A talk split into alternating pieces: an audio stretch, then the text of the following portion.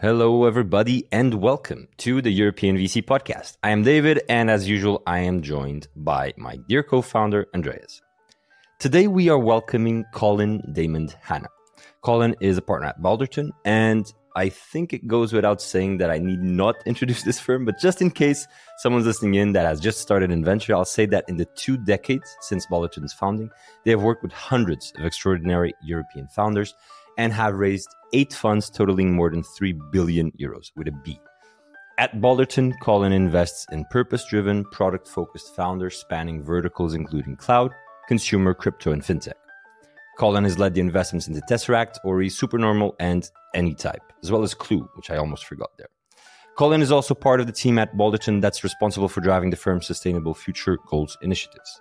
If you're listening in, love our show, drop us a review and follow the pod. And don't forget to subscribe at eu.vc. This was their finest hour. Tear down this wall. It's more than just an alliance. This, this is a union of values, values, United and determined, we can serve as a model for other regions of the world. The nature of a problem, problem requires a European response. Europe is a story of new beginnings, new new beginnings. Let's start acting, acting, acting, acting. This show is not investment advice, and the hosts of this episode may be invested in the funds and companies featured. All right, Colin, let's start this thing off with how you got into venture. Tell us all about it. First of all, I just wanted to uh, thank David and Andreas. Thanks for having me on the show. I love what you guys are doing. Great energy you're bringing, and and uh, my journey into venture, I guess, you know, began really when when I started my career. I had I had just graduated from university on the East Coast. I was 21 years old. I didn't know exactly what I wanted to do, but I had you know a lot of the community from from my university at Princeton were kind of moving to New York City, and I'd grown up in Asia, and I got this opportunity to join to join Goldman Sachs, kind of focusing on an Asian specific share sales desk. So we were kind of helping to sell IPOs and and and stocks that were mostly kind of Chinese internet companies and Japanese gaming companies. And so I started working there when I was pretty young and you know got kind of familiar with the information superhighway of the financial services industry.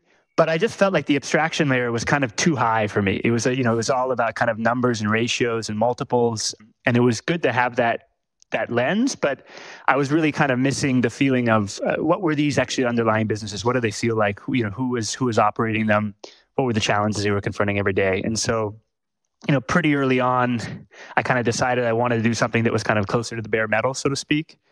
And um, it took me a little bit of time, but three years into it, I took sort of took a leap and, and moved to Berlin uh, in 2014 and started working at different software companies. And that was the moment when I so I started working at software companies and doing a bit of growth work and product work and I, you know I got to spend a few years doing that and and it, what what what came to me at that point was that venture was this really kind of great blend of the financial abstraction layer as well as really kind of the the operating and the product work and working with the engineers and on the software side. And so uh, I kind of set my sights to be doing that, and a little bit sooner than I expected. Um, you know, was able to join Balderton seven years ago, 2000, 2016. Colin, I can't help but ask you because I remember when we first exchanged emails, I went on a, a bit of a rabbit hole of seeing all the little links that you had in your signature and seeing a really interesting i'm not sure if i'm using the right term you will correct me a small test documentary could i call it that about asia?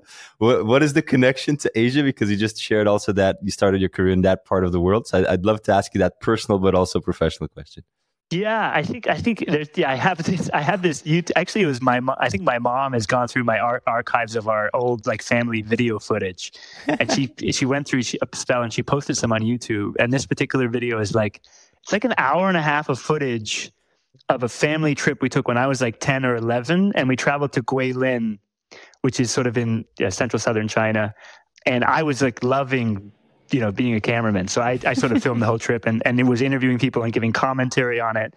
Uh, and so I have a link to one of those. But essentially, the background is David. That, I mean, basically, six months after I was born, my parents moved to Jakarta, Indonesia. Uh, so I was six months old, and my, my father was working at the World Bank. And so I spent the first five, five years of my life in, in Jakarta. And after that, my father, who's an economist, started doing research for banks and, and moved to Hong Kong when I was we moved to Hong Kong when I was five, and so for the next decade or so, I lived in Hong Kong. so the first 15 years of my whole childhood was it was was was in Asia. I'm curious because we hear so much about China these days. How do you? How's your relationship to China now? Do you go back once in a while? Is it is it tourist destination number one for you, or or or less so? It's yeah, it, my it's it's it's a complex relationship because it's it's it's partly where I'm from. Um, I identify as a Californian because that's my family and that's sort of where the roots of our family are. But you know, really growing up, I, I grew up sort of on yeah in, in, in Hong Kong, um, on the, in the hills and streets of Hong Kong. And Indonesia is sort of this place. If you kind of before you're five, I think you have a lot of formative years. I'm seeing that now with my young kids, but you know it's hard to kind of consciously recall them. But I think they shape who you are in pretty profound ways. So actually, I, I go back to Indonesia quite frequently. I come as much as I can. Um, I'm just sort of, I think, yeah, the culture there and and it, Indonesia as a country, the landscape, the, the wildlife, you know, a, a, lot of it is, I think, yeah, just just really magnetic. And Hong Kong, I, I, went back and kind of celebrated my engagement back there. I've traveled there and, and, still have friends who who live there. A lot of a lot of my friends sort of went and did university, maybe in England or in the U.S., but then have moved back to do their careers there. It's obviously changed a lot as a place since the 1990s when I grew up there, but it's sort of it's a whole different universe, right? It's a whole different world, and and too often I think the two worlds sort of are separate from one another, and so I think I, I, I think it's important as we sort of enter the next couple decades and that that you know, I, I, continue to try to kind of have a, a strong connection, and and so, uh, you know, I guess what my only comment would be would would be what we hear in the media and and the people's perception. A lot of that is sort of government to government, and I think it's really really important. Like if you go onto the streets of Beijing or the streets of Hong Kong, you're going to find people you know, just like us, right? And in terms of what they're interested in, what they're worried about, uh, and there's maybe it's a slightly sort of different framing context, but uh, you know, they're they're they're they're worried about just the same things, and the dynamism there is really infectious. So I, I try to get back as much as I can, really. And then Berlin, why the hell? So Berlin was totally off the map for me, for sure. So Berlin, you know, here I was, this um, a Californian who grew up in Asia, and sort of, you know, home was probably somewhere in the middle of the Pacific. Hawaii would have made a lot of sense um, you know, just in terms of crossing the two. And, and Berlin and Europe was completely off the map and, and, you know, no kind of family connections really or anything. And I think that was probably part of the appeal of it is it felt like an adventure. It felt like a new frontier. And I moved there. I was, I was 24. And the other thing that had a lot to do with it was a, a woman that I just met like a, a year, a year before. And we'd met in New York City and she decided to to move back to Berlin. And, and I thought, you know, I, I, kind of mentioned that I, I, I, hadn't wanted to stay at an investment bank and I kind of wanted to mix up my career and, and do something more operational. And, and Berlin at the time was a very different kind of startup ecosystem than it is now. It was much smaller, but it was, it was, it was high quality. Uh, you had, you know, Rocket and companies like SoundCloud and ResearchGate that had sort of you know, get, getting started. Um, but it was still a fairly small and kind of concentrated ecosystem. And I got to kind of dive right in in 2014 and found a job for myself. So, you know, between her and and kind of the career opportunity, I just took a kind of blind leap of faith and, w- and went for it. I love how that love can take us anywhere. so, so I think that that that is the note I want to go to to the take a stance round with. Take a stance.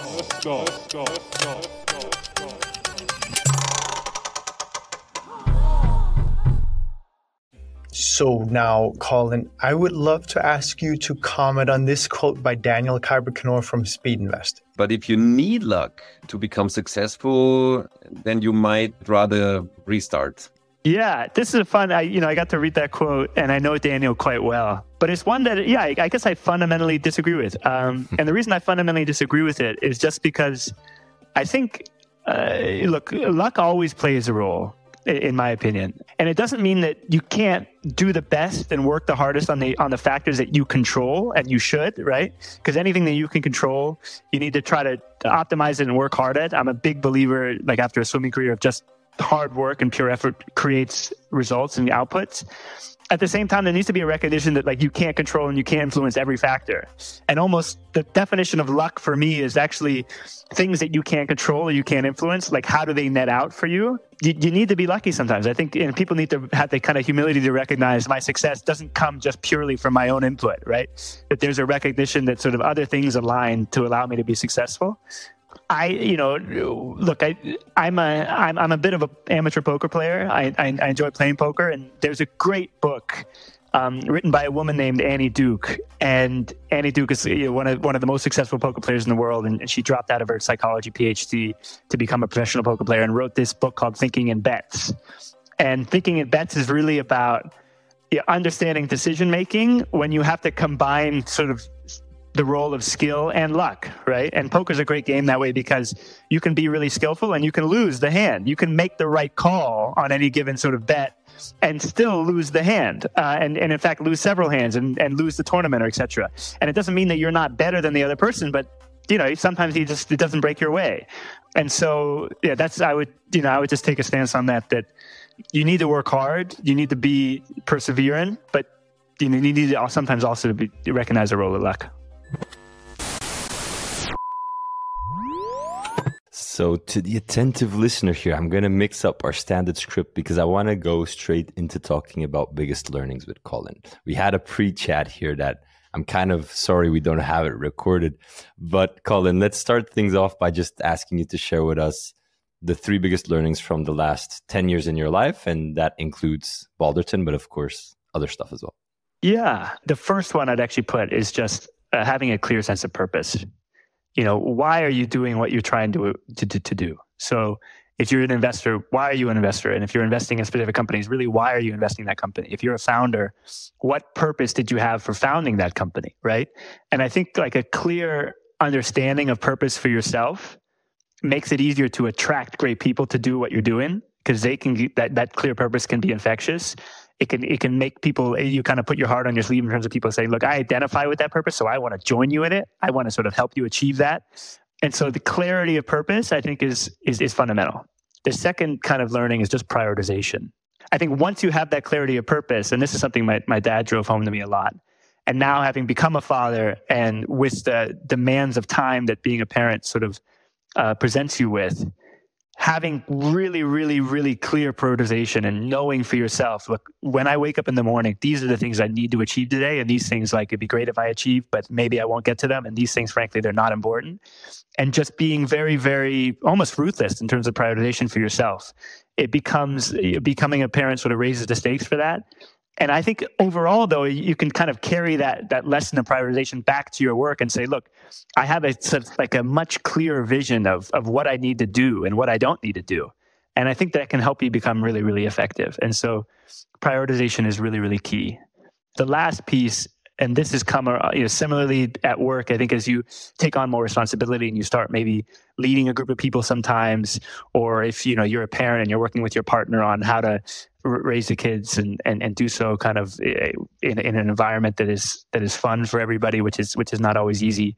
The last point is communication and communication communication communication. It's like I, I really believe you you can't over communicate things I mean, it's it's really I think so rare that the person you're speaking with really fully understands exactly what you're trying to get at and why you're trying to get there. And so I think just over communicating, whether that's people you work with, your colleagues, maybe people who might report to you, your partner at home, communication is so vital to sort of eh, making sure like if for example if you're prioritizing something like making sure that you communicate to people why are you prioritizing it in that way like why why is this thing falling off the list for you and you kind of take it for granted so often maybe you're moving really really fast that you don't slow down to communicate this to your colleagues or your teams or your partners.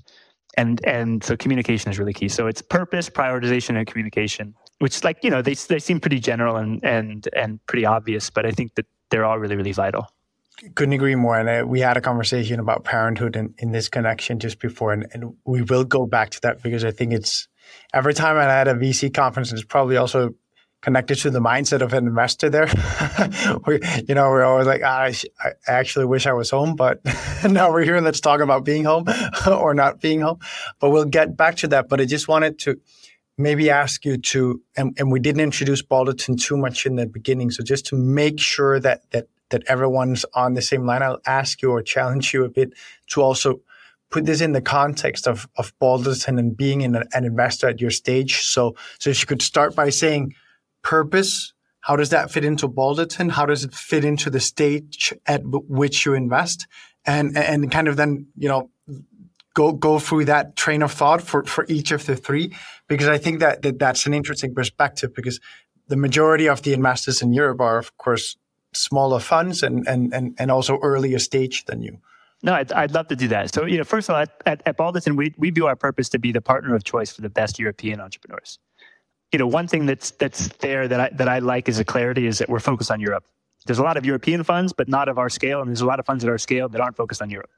And so we, you know, we try to be a, a fund that can back founders in their journeys, you know, from from seed to Series C and plus. But we really, really wanted it bounded by the best European founders you know that's our purpose i think you know for me I, david kind of read a little bit my bio and, and the, the founders and companies that i'm looking to invest in are also often just really really deliberately purpose driven uh, in, in terms of what they're trying to achieve. You know they're, they're not out there necessarily just to kind of be monetarily successful. They're out there to like you know make a serious impact on the world in a certain way. And it's you know it's up to them to define what that impact might be. And you know maybe you agree with it maybe you don't.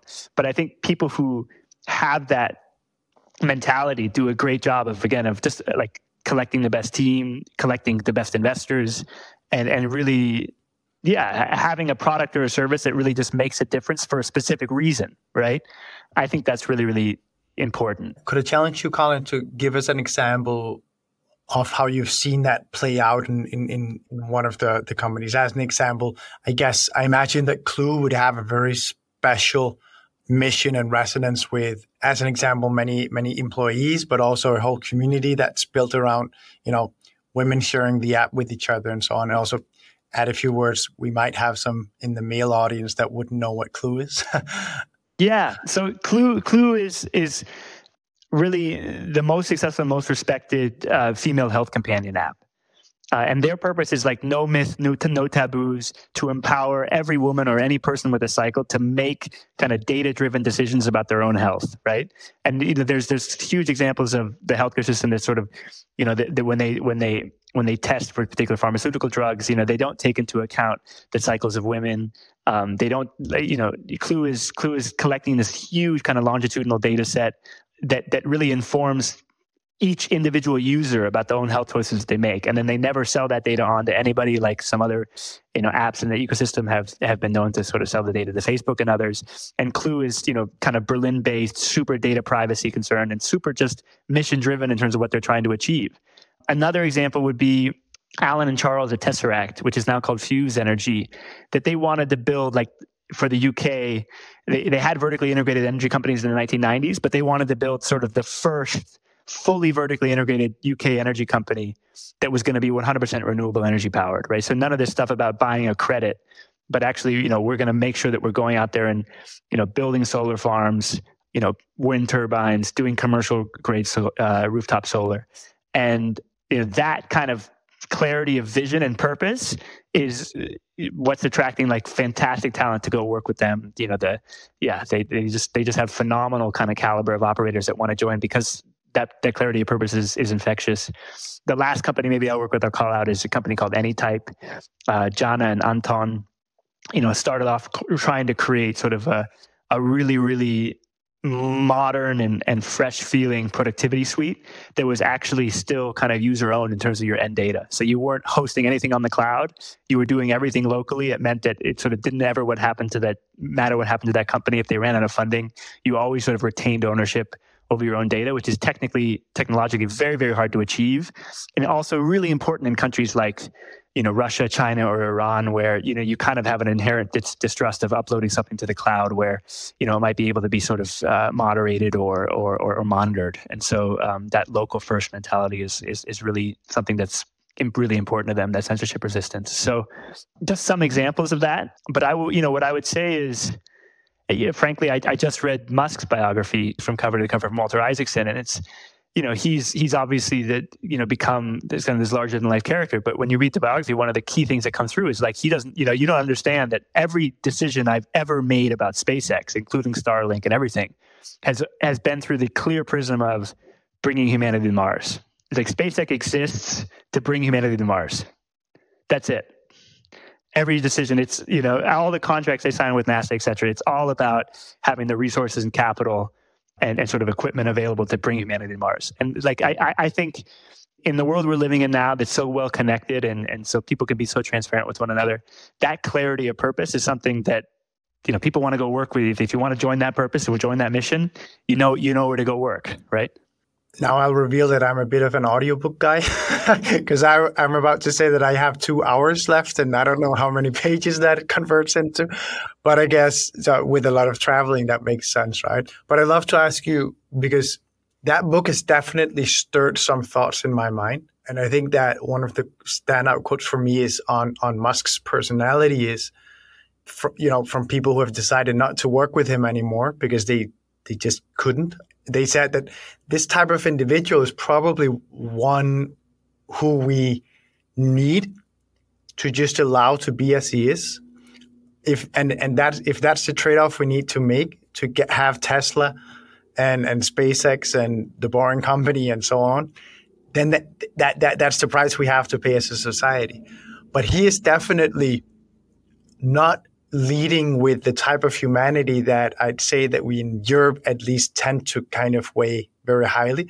So I'd love to get a you know your take on that because it, it is some stories that are really mm, thought provoking to hear.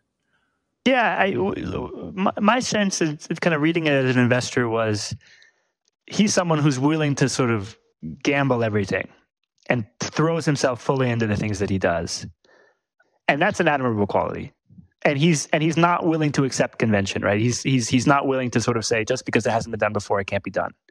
You know, the way that they approach standards, for example, that sort of you don't quote a standard unless you know exactly why it was created and by whom it was created. At the same time, I'd say a couple things. You know, it's evident that you know his sort of lack of empathy means that his ability to retain the best people over periods of time suffers pretty you know pretty clearly i think from that. And, and there's a lot of anecdotes in the book that sort of demonstrate that. So you, you want people who are working with more empathy. And indeed generally i think you want people who have that much power in the world to have more empathy. I mean i think that just like it just kind of feels intuitive. The the second thing I got that sense from the book is that he's completely overstretched himself. I mean, he throws himself fully, but you can't throw yourself fully into seven or eight things simultaneously. I mean, Jobs was, you know, I like Isaacson's biographies, and Jobs was very kind of self-reflected on the period of time that he was leading both Apple and Pixar as being a time that sort of really drained him, and and probably, you know, he he attributes to when he got pancreatic cancer the stress of sort of trying to run two great companies like Pixar and Apple at the highest level. And you know, one can imagine that sort of trying to run all those companies at a high level, and, and you're seeing it, right? I, I, to some degree, I think. So, so you you know, you'll need to have people that you can trust in this in in in each place, and have the empathy to have them, you know, want to stay with you. Um, at the same time, there's a lot of qualities that he has that sort of are superstar like qualities that everybody will be attracted to, but yeah, it, it's sort of a mixed bag, right? It's a mixed bag. And he makes the point in the book, I think, quite well that it is a mixed bag. And there are aspects of him that, you know, we'd be better off uh, if he didn't have those qualities. And there are aspects of him that, look, frankly, if he didn't have those qualities, he wouldn't necessarily maybe have been able to achieve what he's been able to achieve. You've now written the whole or, or read the whole book. Would you put money into every one of his company and say that's a bet on Elon Musk? Personal money? Is the question would I put money into every one of his bets, or is the question if I did put money into one of his bets, then it's necessarily a bet on Elon Musk? Feel free to take both, but my question was to first. So, would you put money in every single one of his company, put 10k in every single one of them, saying that this makes sense, or would you say no, that doesn't make sense? No, I, I, I mean, I. So, I think at least from my lens, I think you have to feel that alignment of purpose as an investor, right? I think you, I think as as a founder, hopefully you you want people around you who feel that alignment of purpose. And an investor, you should be spending time and capital on things that you feel aligned with. So I would say that my feelings of alignment uh, differ according to the different ventures that he has. Uh, so his, right? his Twitter, his Twitter uh, purpose might be a bit off from from. Yeah, well, I, I mean, I just don't believe that like the world's sort of global mouthpiece and communications network should be owned by one person fundamentally. I mean, I don't think that's probably right. So certainly, I wouldn't have backed that that bit. Colin, now I'll take us to the shout out segment.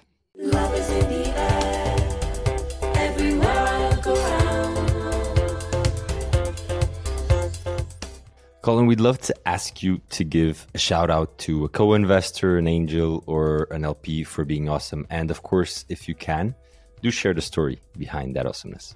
that'd be great to do. One of the shout outs I'll have to give is to Point Nine Capital. They're Berlin based and you know, I, I got to know both Ricardo and Louis, who are both partners there, when they were living in Berlin. And I just really admire, and I think I think a lot of the industry shares this. I really admire their their kind of singular sense of focus, the way that they've been able to sort of stay small, but stay excellent at what they do, even as competition has increased. You know, and, and they're seeing whether it's sort of large multi-stage firms or American firms come over and, you know, very much kind of compete with them and what their sweet spot is, but they don't let that sort of phase them and they still going about kind of doing the doing the kind of deals that they're that they're known to have done. And I think there's a lot to be said for kind of sticking to your knitting. So I'd like to I'd like to give a shout out to to Ricardo and Louis and and and Christoph and Pavel at Point Nine. So we just wanted to interject the, the, the, the long road into a rabbit hole into Elon Musk that we just did that steered us away from the three biggest learnings in your life. But I want to get back to them because you said, and just to remind our audience, you said the first one was purpose, the second one was prioritization, and the third communication.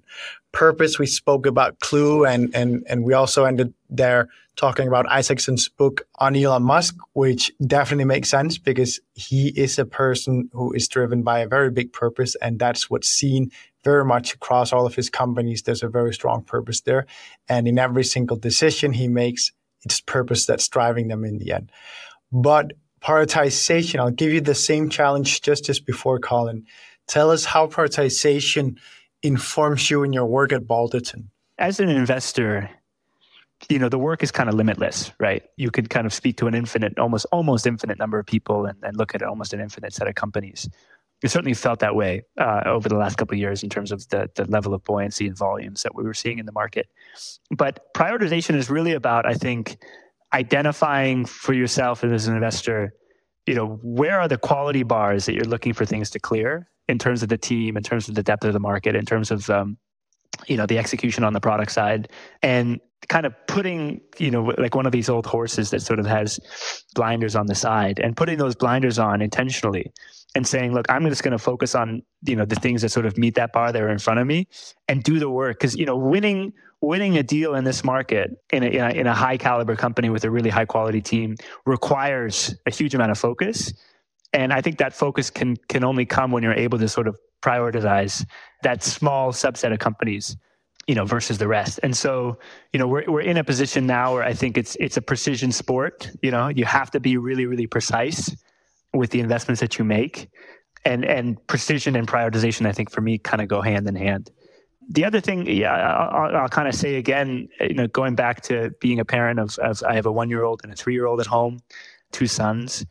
And you know they're they're you know trying to raise two young kids as as, as a partnership you know requires a lot of attention and energy and time. And and so you come back to that with your work and you say look with the meetings i'm going to do with the research i'm going to do with the with the network i'm going to create you know i'm constantly thinking about it in terms of quality and in terms of sort of coming back and trying to level your kind of level your bar up because you want to make sure that with that kind of network the output of it in terms of the investments in your own deal flow is of the highest quality um, so that's a little bit how prioritization kind of hmm. plays in could I ask you, Colin, to also also expand? Because I think there might be a, a lesson for many of our listeners. Obviously, most of our listeners are emerging VCs, right? By by default, that's what we have the most in Europe, right? And so our listeners as well. And I'd love to hear you expand a bit on how prioritization plays a role in portfolio management for you. And I'm actually thinking specifically in terms of how you dedicate your time to the different ventures, but there might be other topics. I'd love to hear on that.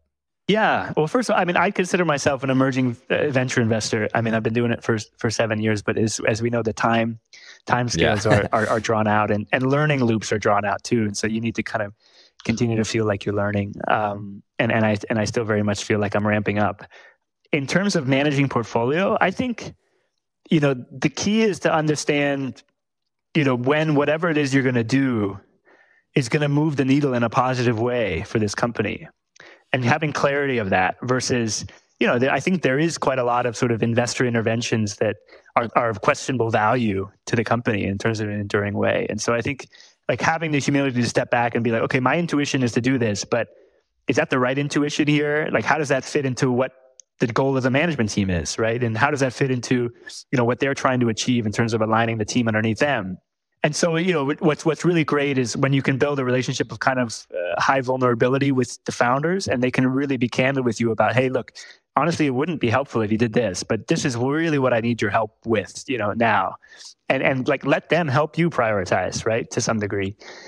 And I think that you need to have a lot of mutual trust for that kind of relationship to to develop. But if you can have that level of mutual trust, and, and then we care about a lot about that at Balderton, that we feel like you know we're you know we're we're one of the you know only investors or one of the few investors that the founder really feels like they can confide in and be vulnerable with because that allows you then to spend your time on the things that are really going to matter for the company. Very few funds have the same follow-on capacity as you do. And as such it's very very difficult probably as a Balderton investor to be able to tell a founder we're out of cash or you know you're always thinking when you do a seed bet you can take them all the way to C how does that influence you know your work and how do you think through that and and so on? Could you tell us a bit how you map that out and, and, and think of it as an investor? Because it's a very special situation to be in com- compared to most funds in Europe. We debate and discuss this a lot as a partnership i would say firstly. And and i think you know the most important thing I, I think you have to set expectations at the outset too that like look when we do a deal with a company, you know that that deal is a point in time, and you know we we invest something in exchange for something else, uh, in exchange for shares, uh, and we're investing against sort of a plan or a future, right? That that we're trying to achieve together.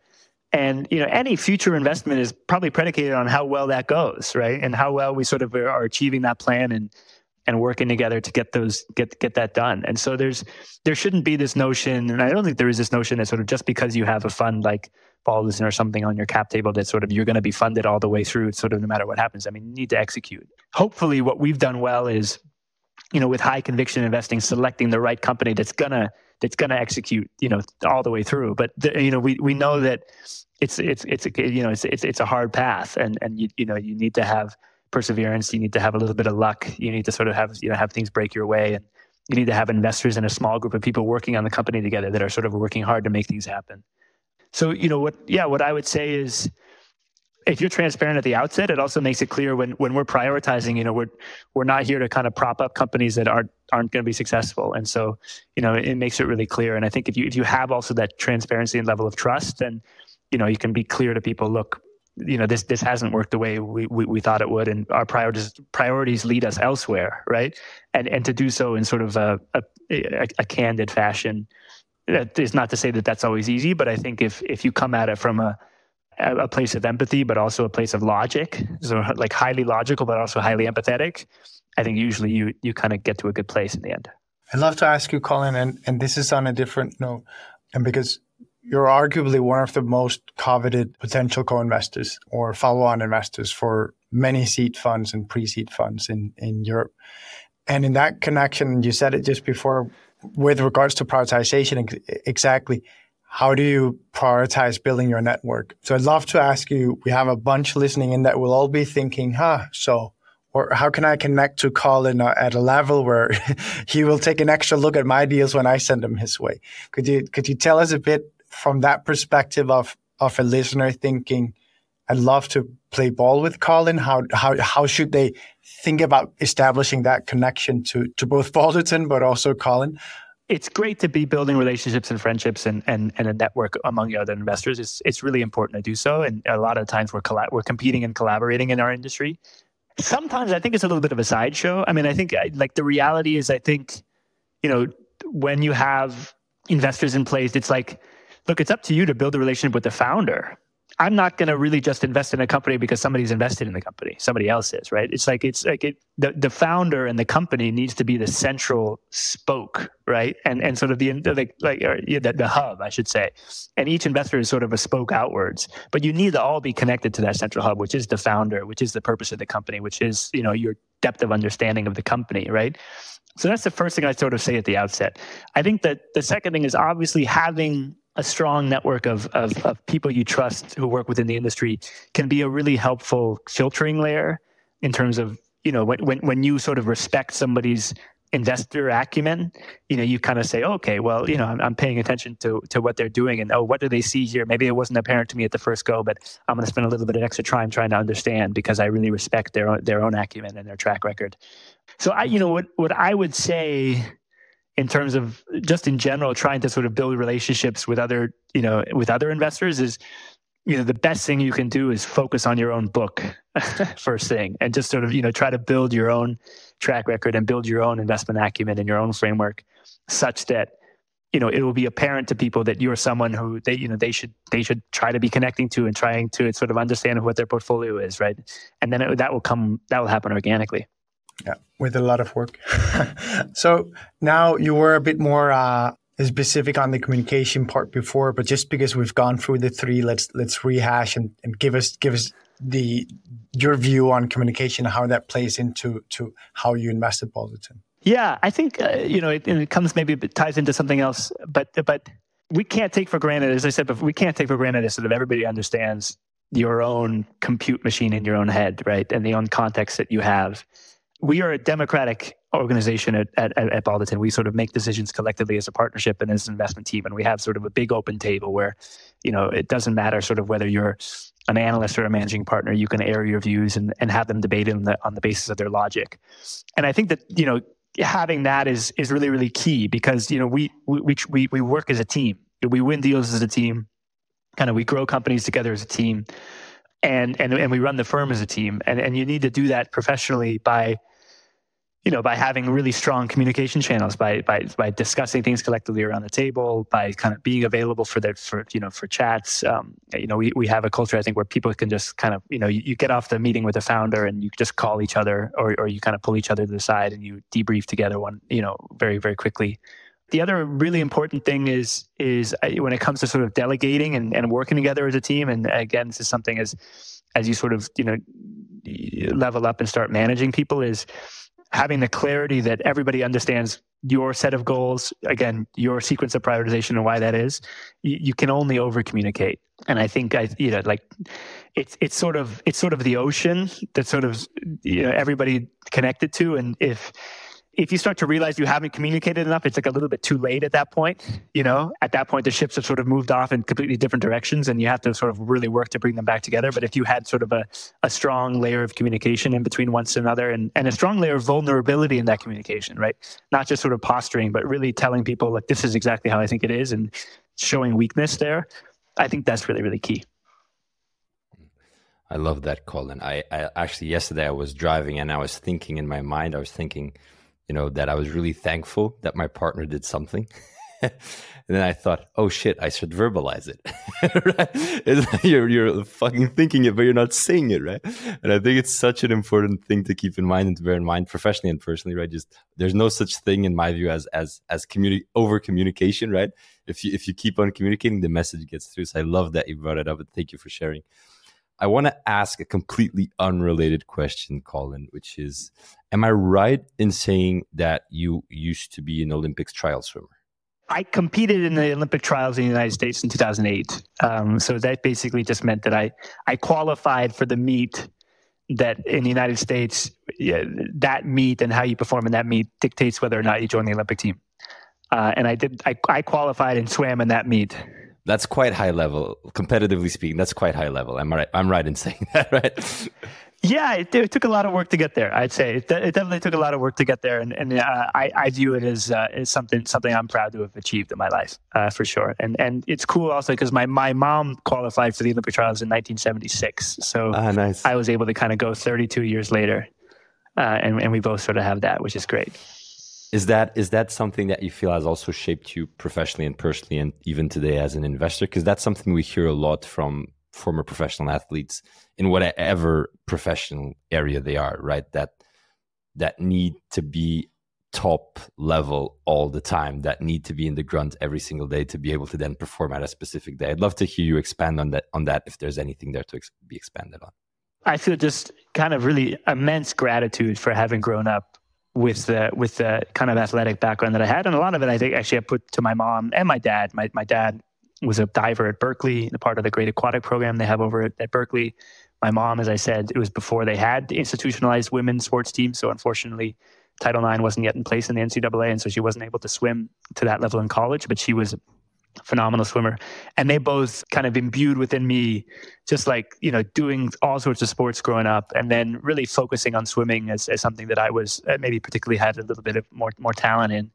A lot of life has become you know easier i think because of the trials that i sort of put myself through and, and my coaches. I have a lot of great gratitude to the coaches who sort of you know trained me when i was you know starting you know anne marie monk when i was 13 and my mom was a coach for a while and then paul stafford and ray mitchell with the terrapins program um, and then my coach at princeton rob orr they were all like great people who were you know shaped and cultivated my own character and demanded a lot out of you um, but did so in a way that sort of yeah, I just I, it, it means that sort of you understand like there's no shortcuts in swimming. Like if, if you want to get the output, you've got to have the input. Yeah. Like that's just how it works. It's been difficult maybe adjusting to something like I talked about learning loops. And what's what's really great about swimming is variables are very, very tightly controlled. And so when you hit that wall and you look up at the clock, you know that first of all, that that's a very, very clear feedback loop. This is what I did and this is the time, right? And the second thing you know is like it's all pretty much up to me. Is I don't have like a referee to blame. I don't have like a teammate who like messed up a pass or something like this. Like it is, it's like up to me, right? And so you have to take accountability and put it on your own shoulders. And it, and swimming can be brutal that way. Swimming can be really, you, know, you can be sort of you know in tears, right? I, this happens a lot. You hit the wall and you put everything in, and you're in tears because you just you, did, you didn't achieve what you wanted to achieve. Venture investing in that sense is totally different because you, you I mean, you wish you could, you know, you kind of, you invest the term, you know, you sign the term sheet, you look up at the wall, like, no nice. idea, right? No idea. But you have to trust. I think that that you got to put in the inputs, and you got to keep working day after day. Uh, you got to go to practice. You gotta gotta gotta do the miles, and you know, over time, you got to trust that that that process is going to lead to the outcomes that you that you're looking for. So we had the little um, non VC related shout out there, which I'm really happy we managed to get in. Colin, final question from my side before before we wrap things up is we didn't talk at all about an initiative within Balderton, which is the Sustainable Future Goals Initiative, right? Uh, and I'd love to ask you to expand a bit about it, but maybe more interestingly, at least from where I stand, this is obviously something that's somewhat connected to the SDGs, I, I venture say. And I'd love to ask you as well, personally as an investor within the, the space of, of sustainability and SDGs, what gets you excited, right? And and really thinking from with the investment lens here. I'm, no, I'm really glad we, we get to speak about it because these are something that um, are really, really important to us. I mean, Bernard, my partner Bernard, it was, it was kind of 2019, 2020, and we realized we sort of needed to level up here. We're really, really lucky to have a head of impact and sustainability called Elodie, Elodie Broad, who, who joined us about a year ago. But really, what the SFGs, we call them the Sustainable Future Goals, are about is really, you know, it's like first and foremost a recognition, I think, that we're all confronted with like a set of global challenges these days, right? Whether it's sort of around how we want to govern ourselves as a society, whether it's climate change, the lack of biodiversity, and and and we just wanted to get out there and say, look, we don't feel like we just are sort of a, a, European venture capital firm and we just want to sort of optimize our IRRs. That's how we measure ourselves. That's our yardstick for success. But it's not the only thing that's important to us. We we also sort of want to say we feel like we have a role to play somehow, and it's not about sort of any sort of checklist. It's it's about sort of saying, look, these are the things that we feel like we want to get behind. And so we actually use the SDGs from the UN because we felt like, you know, that's a great kind of set of humanity's goals. And we wanted that we kind of interpreted them and say, well, which of these are actually important and relevant to us as a European venture firm? And we went ahead and we kind of we, we adapted them to us and we have these 10 sustainable future goals and you know bernard's a big okr fan and we're kind of big believers in sort of having clear metrics and so what we did is we actually created and we and we have full reports to sort of very, very transparently report against these every year, is we took those 10 goals, which are like urgent climate action, you know, gender equality, data governance and, and data privacy are, are really important. You know, these kind of big, kind of lofty goals, but we broke them down into small, like, you know, smaller and smaller little bits of like small little OKRs, like how many taxi trips are we taking as an investment team every year? Or, you know, um, how many of the founders who come and present to us are women versus men, right? And we have all those metrics and we're tracking all that data and reporting against it every year and it's a way for us just to say, look, how are we doing? It's a, it's a scorecard, it's a report card that we can kind of report against on an annual basis. And it was it was nice. Uh, I, I got the chance to hear Michelle Obama speak at Bits and Pretzels a couple weeks ago, and and she underscored the point to me that I think sometimes gets lost, which is people are talking about ESG and whether or not you know things are too heavy-handed. And it's like sometimes I think you lose the lose the forest for the trees. And what the forest is for me is like you know we have a responsibility to help confront these global challenges. We're going to try to do it in our own way and what's important to us, and we're just happy to be super transparent about how we're trying to go about achieving those things. I actually wanna wanna share some love because I I checked out the um, the report that you guys put out. It refers to last year, right? And I think it's a really interesting read for anyone who's in the venture industry. Of course, you know, you show that you've achieved some stuff, but I like also the fact that you are transparent about what you haven't achieved.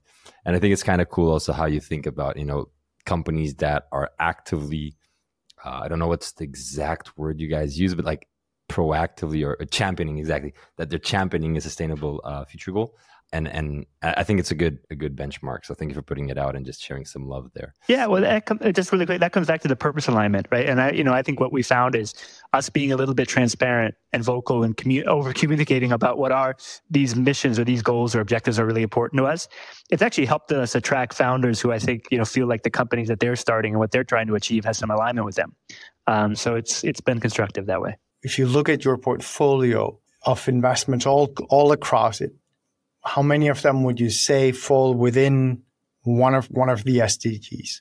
My viewpoint is that the, the reason why I love venture is because even even if I'm not investing in a fund that's an impact fund, a lot of the capital in the end are going to help solve inefficiencies and and many many of the opportunities are somehow within democratization or open access to more things and so on. So I'd love to ask you, what is your overall view on on the state of tech as as a broad group represented as your portfolio, right? And whether they are a positive or negative contributor to, uh, to, to betterment of society. In 2021, 26% of the companies that presented to the investment committee were sort of definitely championing one of the SFGs. In 2022, that number went up a little bit to 27%. And I think in 2022, we invested in, yeah, uh, about, we made nine investments uh, in companies that were sort of championing one or more of the SFGs. And as a proportion of sort of new investments, that was yeah, roughly the same. I think a little bit higher proportion. So actually, you had a higher chance of sort of clearing clearing the IC if you were especially championing them. So, and and that sounds about right. That it's sort of like does everybody in every company we need to invest in need to be expressly aligned with us? No, like that's not. We're not an impact fund. You know what we are is a, we're an IRR driven fund. We're a returns driven fund.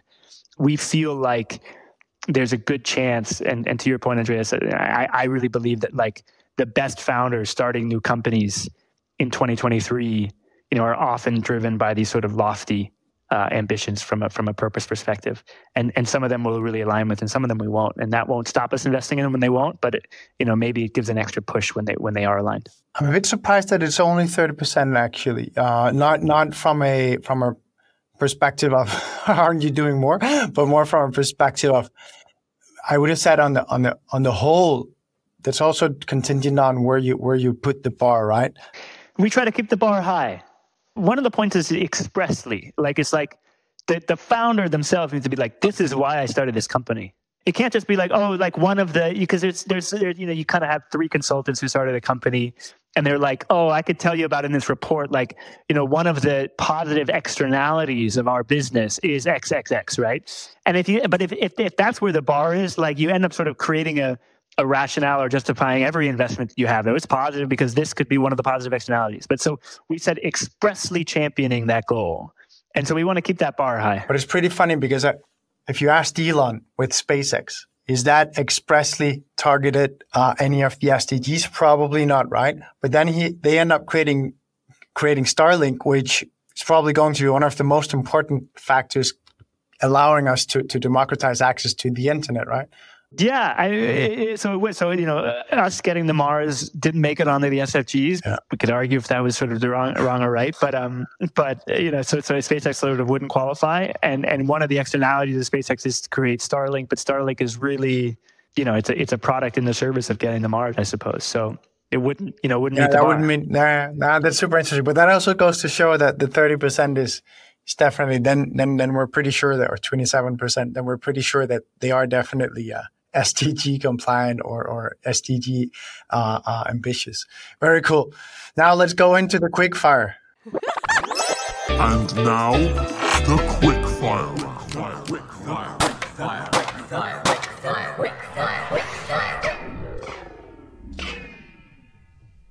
So, Colin, quick fire, quick answer questions, 30, 60 seconds each. What advice would you give your 10 year younger self? No advice. Uh, you know, the reality is, I, I think I've been happy with my past, both the failures and the successes, the risks I've taken. It's sort of one of those things. If you were in a science fiction book and I got into a time machine, would I go back in time and sort of? But if you if you change one thing, who knows what else you change? You know, there might be sort of this butterfly effect. So honestly, ten years ago, I took a big risk when I left New York and I moved to Berlin.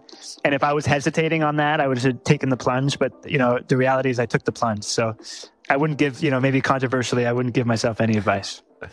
What are your top tips for emerging VCs across Europe who are now fundraising? yeah, people need to understand what their own kind of what their own wheelhouse is. I, I, often talk about like ventures like you're kind of mining gold veins, and once you find that gold vein, whether that's a particular kind of insight you have on a market or a, a smart uh, like a network that you have, double down on it. Double down on your own weirdness. Double down on your own experience set. Run against the crowd. Um, yeah, be be contrarian. Um, and, and sort of don't look over your shoulder too much. I think I think we as an industry do that too much, and that's the advice I'd give uh, any emerging investors. And what's the most counterintuitive thing you've learned since you've been in venture? Valuations don't matter. Dive into that one because everyone's discussing it, right? And I think that we've all just every or maybe I'd rather say not everyone's discussing it, but maybe rather everyone is right now running away from that statement, right? We set it all up and up up up towards you know the the the the, the top the peak of the of the bubble where everyone was thinking exactly what you're saying, and now I think the one thing we've heard on this show consistently since since since this, I, maybe I need to clarify. Well, what I need I, I what I need to clarify is um, I, I don't mean that you should invest in companies regard like in independent evaluation. Just to be clear, what, what I mean is as founders and as companies and as board members and as investors, chasing higher and higher valuations really is is not constructive. Uh, it's it's you know these valuations are a mark that sort of one private investor has decided, and maybe the founder has agreed with that private investor, but there's very little signal in that mark. And in particular, I think the media industry are in, you know, we, we sort of chase the fundraise headlines and the valuation headlines. But, you know, building an enduring important company, you know, happens over a long period of time a lot of things need to go right and sort of whether you have a high valuation or a low valuation is really independent of a lot of those things. To be clear as an investor the, the entry price that you pay for shares does matter. I believe that it does. But i think sort of when you're on the journey of kind of building a big company chasing after that headline valuation and you know you're not going to be uh, issuing you know hopefully too much equity over the course of the journey. So you're you have to think about your cost of equity but don't think about it too much. Think more about the people around the table or what it is you need to achieve to sort of yeah really create that product and service that's going to achieve the purpose you set out to do. And the valuation is a little bit of a sideshow Thank you so much, Colin, for joining us for this episode of the European VC podcast. To everyone listening in, do drop us a review if you enjoyed the show. Also, make sure to follow the pod and subscribe at eu.vc. This was their finest hour. Tear down this wall. It's more than just an alliance. This, this is a union of values, values, values. United and determined, we can serve as a model for other regions of the world. The nature of a problem, problem requires a European response. Europe is a story of new beginnings, new new beginnings. Let's start acting.